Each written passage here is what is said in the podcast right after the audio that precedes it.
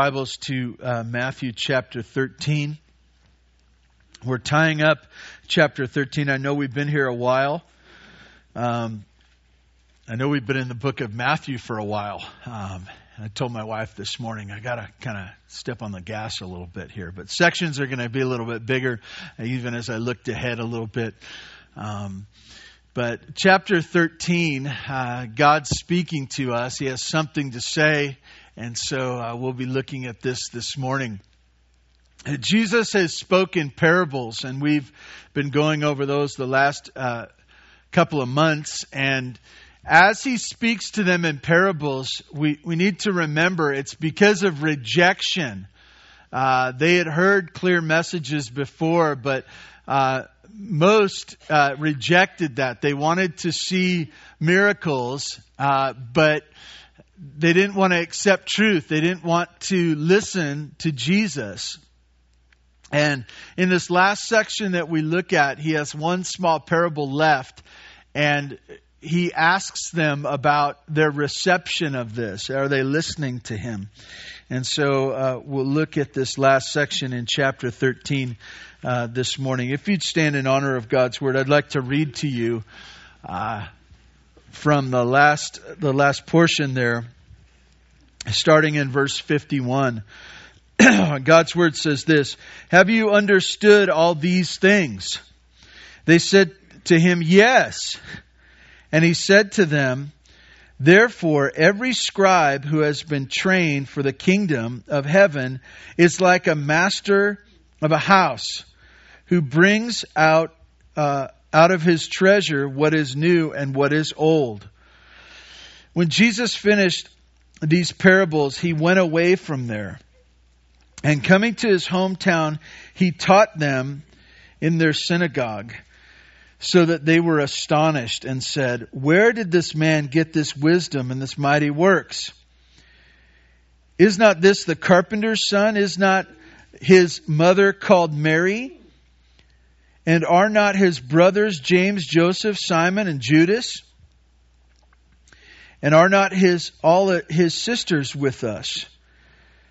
Where then did this man get all these things? And they took offense at him. But Jesus said to them, A prophet is not without honor except in his own in his hometown and in his own household. And he did not do many mighty works there because of their unbelief. God, we ask your blessing on your word. Help us to understand it. Help us to be changed by it. Help us not to resist, but to accept your son Jesus as King and Savior. God, we thank you in Jesus' name. Amen. You may be seated.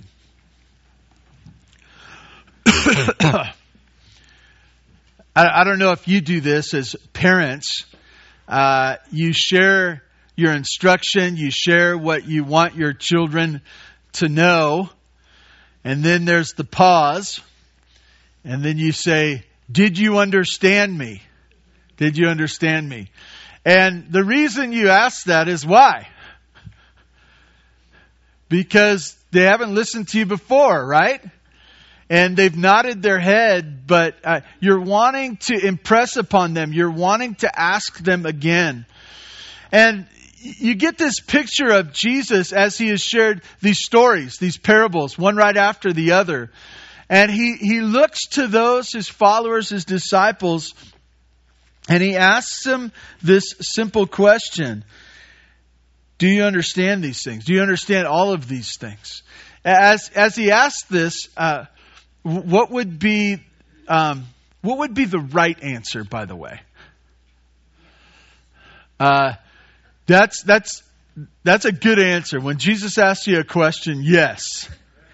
What, whatever you say, whatever you say. Uh, it, it's interesting. Uh, all the commentators that I read uh, made the point that they said yes, they said yes, but it showed throughout the rest of the records uh, of that they really didn't understand everything that Jesus was saying. they understood some, some of it. They they grasp a little of it, but uh, the the big yes was that our heart is going around this. Our heart wants this. Our heart accepts this. Which brings us to our first point this morning. Uh, is when you consider what Jesus says, when you open this book, when you hear preaching from this book, do you say yes? Do you say yes? Are, are, you, are you saying, I am, I'm one who embraces the teaching of Jesus?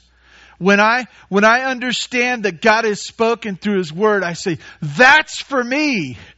I embrace that. That that that's for me. It's not that we, uh, you, you, know, uh, if if it was just about reading the Bible and coming to church, that you could have perfect obedience after that. That'd be great, wouldn't it? But how many times have we known what God required from us? How many times have we heard the words of Jesus? How many times have we known what was written in the New Testament? And still disobeyed. The first step to this is accepting Jesus' word as his word and embracing it and saying, Yes, yes. Um, I'm not naive enough to know, uh, to, to not think that we have people who come here every week who don't believe the word of God is the last, the, the, the last word in the sense of this is the one. Everyone else throws in their opinions, and then God gets the last word. And I, I realize that some of us here today are, are just looking for tips on life, and you're taking and picking from everywhere. And part of it is you're picking from God's word, and you're kind of putting it all in there together. I want to tell you that is not that is not embracing the words of Jesus the, the, the first attitude that we need to have as we come to is yes, yes, I'm in. I, I need that changing. I, I want you to, um, I, I know I've belabored this, but it's no problem for me to say it again.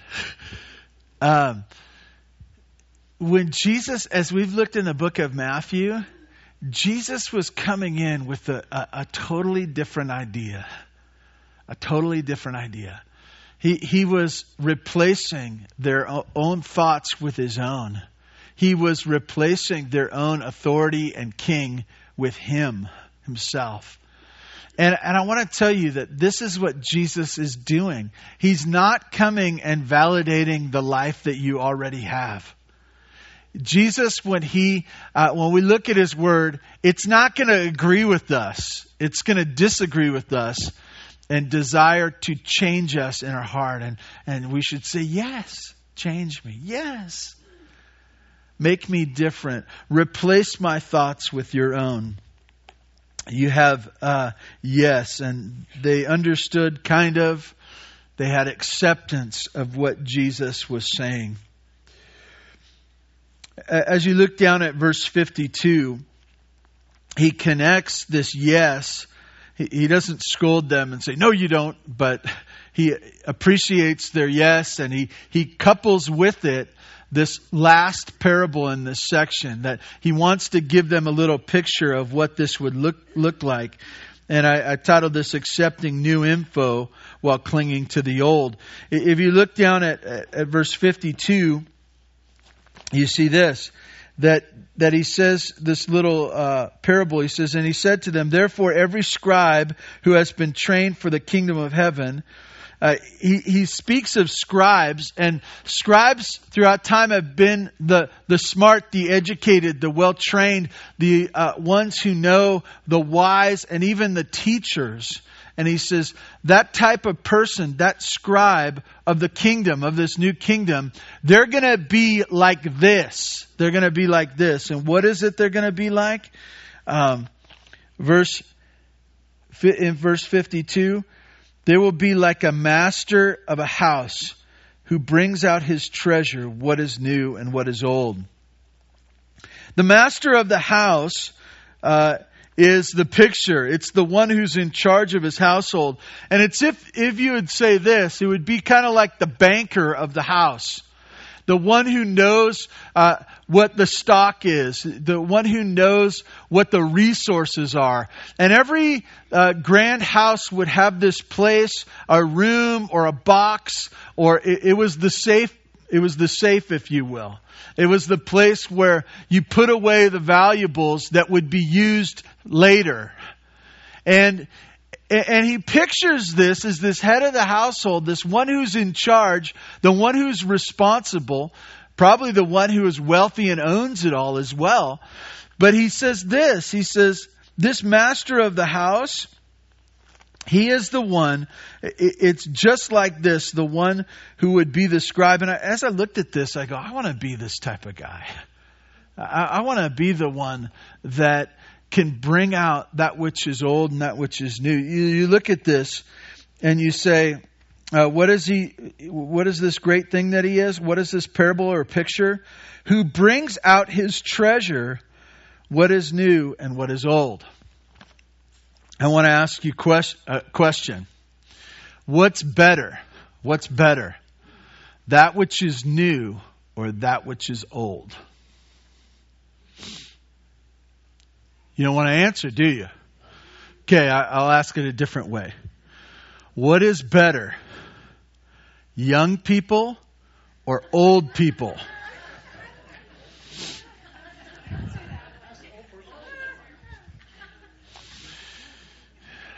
I'll ask it a different way.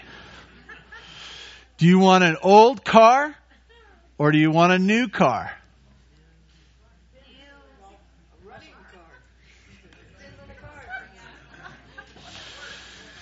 You, you realize this is all a trick question, right? Uh, when it comes to old people or young people, it depends what you're doing, right? Weed whacking, I'll take the young every day of the week, right? Uh, if it's uh, uh, going to need some experience, I'll take the old people every day of the week. I, if you want to depends what kind of car we're talking about when old and the new, right? If you say, I'd rather have an old car, I'd say, well, I got a 2005 uh, Saturn Vue that I would trade you for your new car every day of the week. Uh, pretty much any one new car too. Yeah. Uh, but you, you, you, get the, you get the picture here. It do, it's not just a, a thing of old and new, right? Just because something, just because something's old doesn't make it better. But it, just because it's new doesn't make it better either. Uh, we we can point to examples of that throughout our lives. Uh, just because someone is old, or just because someone is young, it doesn't make them better or worse. And the picture here is this. Some of you, by the way, some of you are clinging to your IBM select, Selectrics. You know, you're you say I, am going to go right. Some of you don't even know what that is, and it's really discouraging to me. It was the fanciest typewriter of its day. It had that ball thing that spun around. It was amazing technology. And it's so sad to me that some of you don't know that.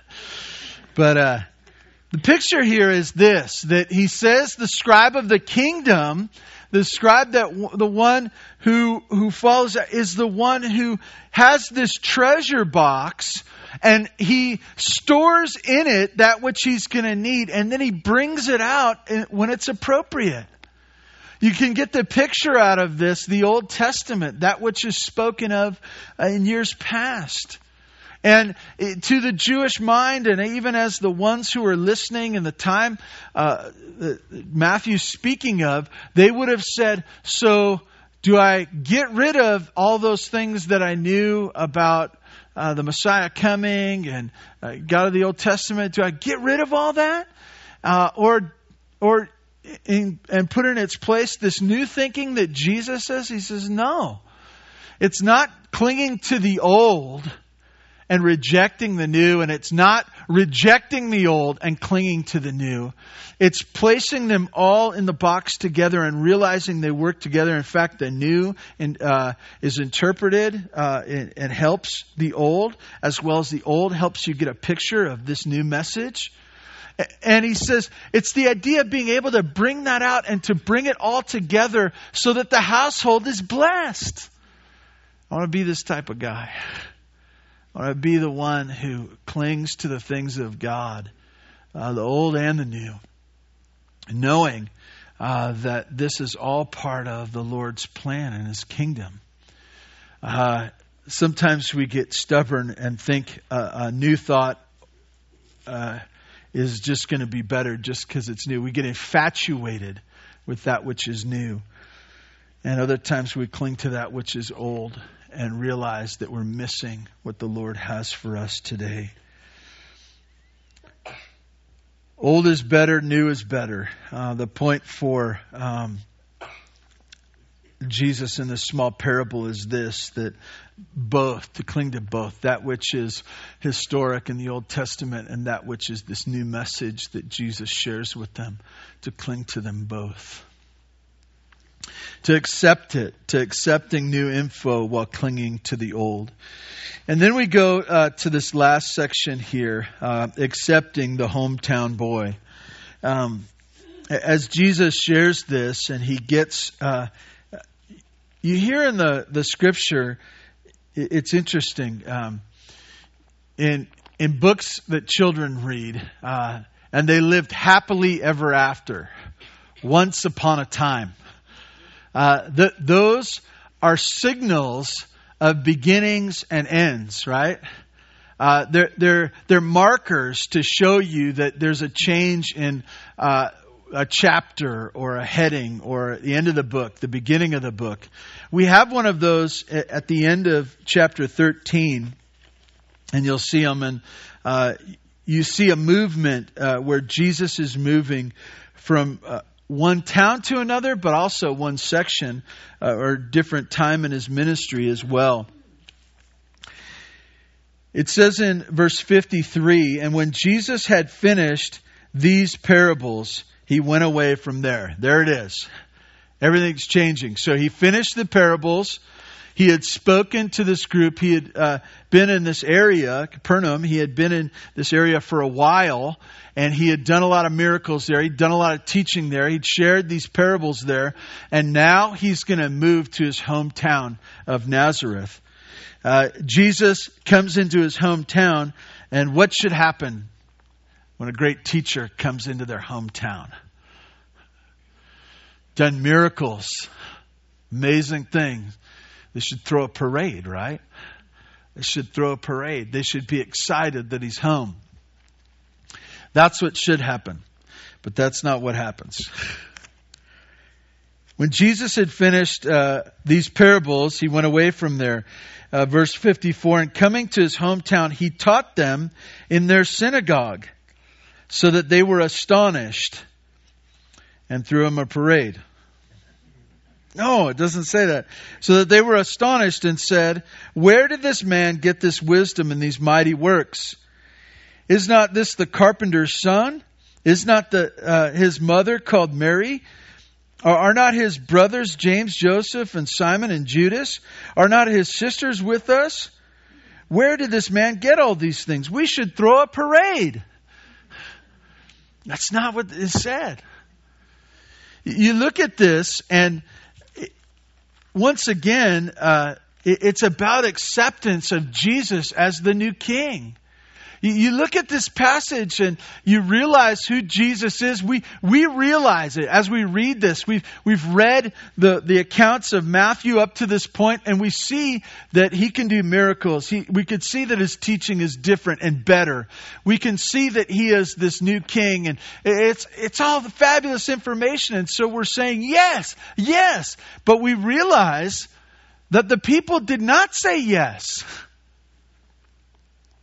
In fact, they had the complete wrong response. He teaches in the synagogue. Uh, synagogue was the not just the place of worship, but it was kind of the, the center of the community.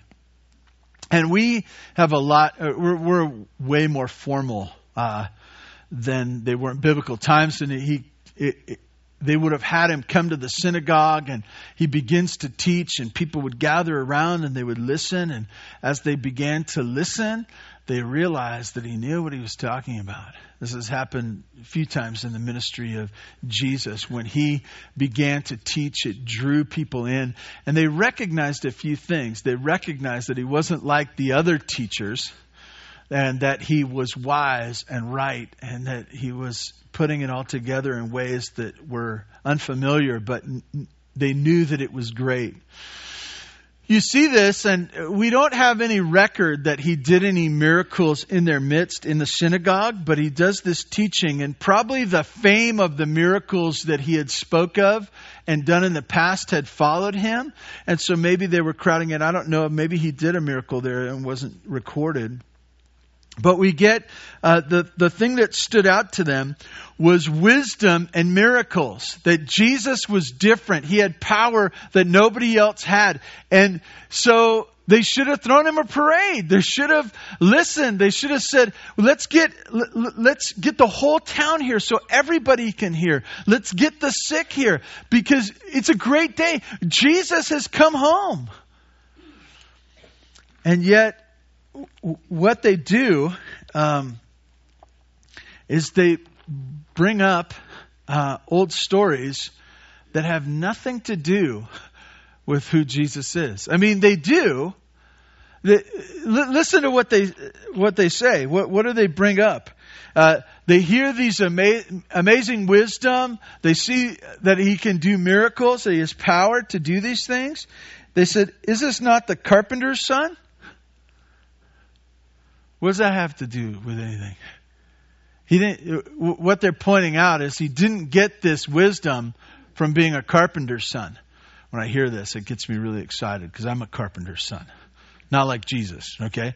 Uh, and I realize that, that, he's just saying a simple man of trade.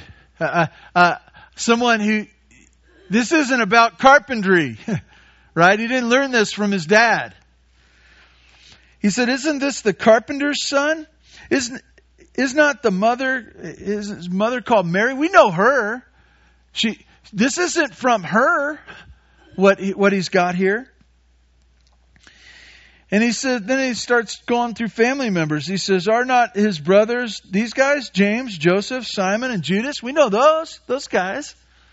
In fact, he even speaks of sisters. I, I want to tell you that we don't know about all the members of Jesus' family. But this is his hometown, and they would have known this. We know about being hometown, right? You, those of you who have been here a while, you start going, oh, yeah, that's so and so. They've got a little brother, and that, that little brother is in seventh grade. You, know, you start putting things together. Oh, their, their cousins live over there. You know that those, you know, if you stay in Tehachapi too long, you can get you can get related to just about everybody. You know, um, it's kind of it's a spider web. It's like Google. It just kind of connects you all. I don't know. But um, th- that's what they're doing here. They're bringing up this information. But what I, I think, as, as I read this, if I would read this, I would think, yeah, so we should listen to him. We're, we know who he is. We know who his parents are. We know his family. We're excited that he has this wisdom and miracles. But all that they say is a setup for what? Is to say this Jesus is a common villager just like us. He's nothing special. In fact, their response uh, is it's shocking. Verse 57 and they took offense at him. Why? Why? They took offense at him? The king is before them? The king is speaking, they identify him as having wisdom that they don't have and do miracles that they can't do. And instead of falling on their face and say, Give us more, please tell us where, they say, I'm offended by you, I reject you. I want to tell you, um, that's a heart of rejection displayed. It's it's the getting nervous. Oh, what if what if this hometown boy sees fault in me? I, I want to tell you that c- coming to know Jesus and accepting Him is giving away your rights to stay the way you are. It's giving it away. It's seeing Him as above you. It, it, it is seeing Jesus as the one that we look to. You know what? Um, sometimes we come to Jesus and we say, well, this is just the way we are. This is the way the Boslers are. This is my personality. This is the way I see things. And Jesus says, Glad to know it. Glad to know it. I've got a different way for you. That's the, that's the wrong way. The Bozer way is the wrong way. Your personality, uh, it's not just your personality, it's sinful. It's sinful. And you need to stop it. I need to change you. You, you may have been doing this your whole life. You may think you've been educated. Well, I'm going to uneducate you in that way, and I'm going to give you a, a new life, a new education. Jesus says uh, this profound thing that's been quoted often uh, in, in outside of the church. He says this. They took offense, but Jesus said to them, a prophet is not without honor except in his hometown and in his own household. Out of all the people that should have accepted Jesus, it should have been his hometown. But instead of embracing him as the king, they said he's a common villager, just like us. He, does he think he's smarter than us? Forget him. And they rejected him.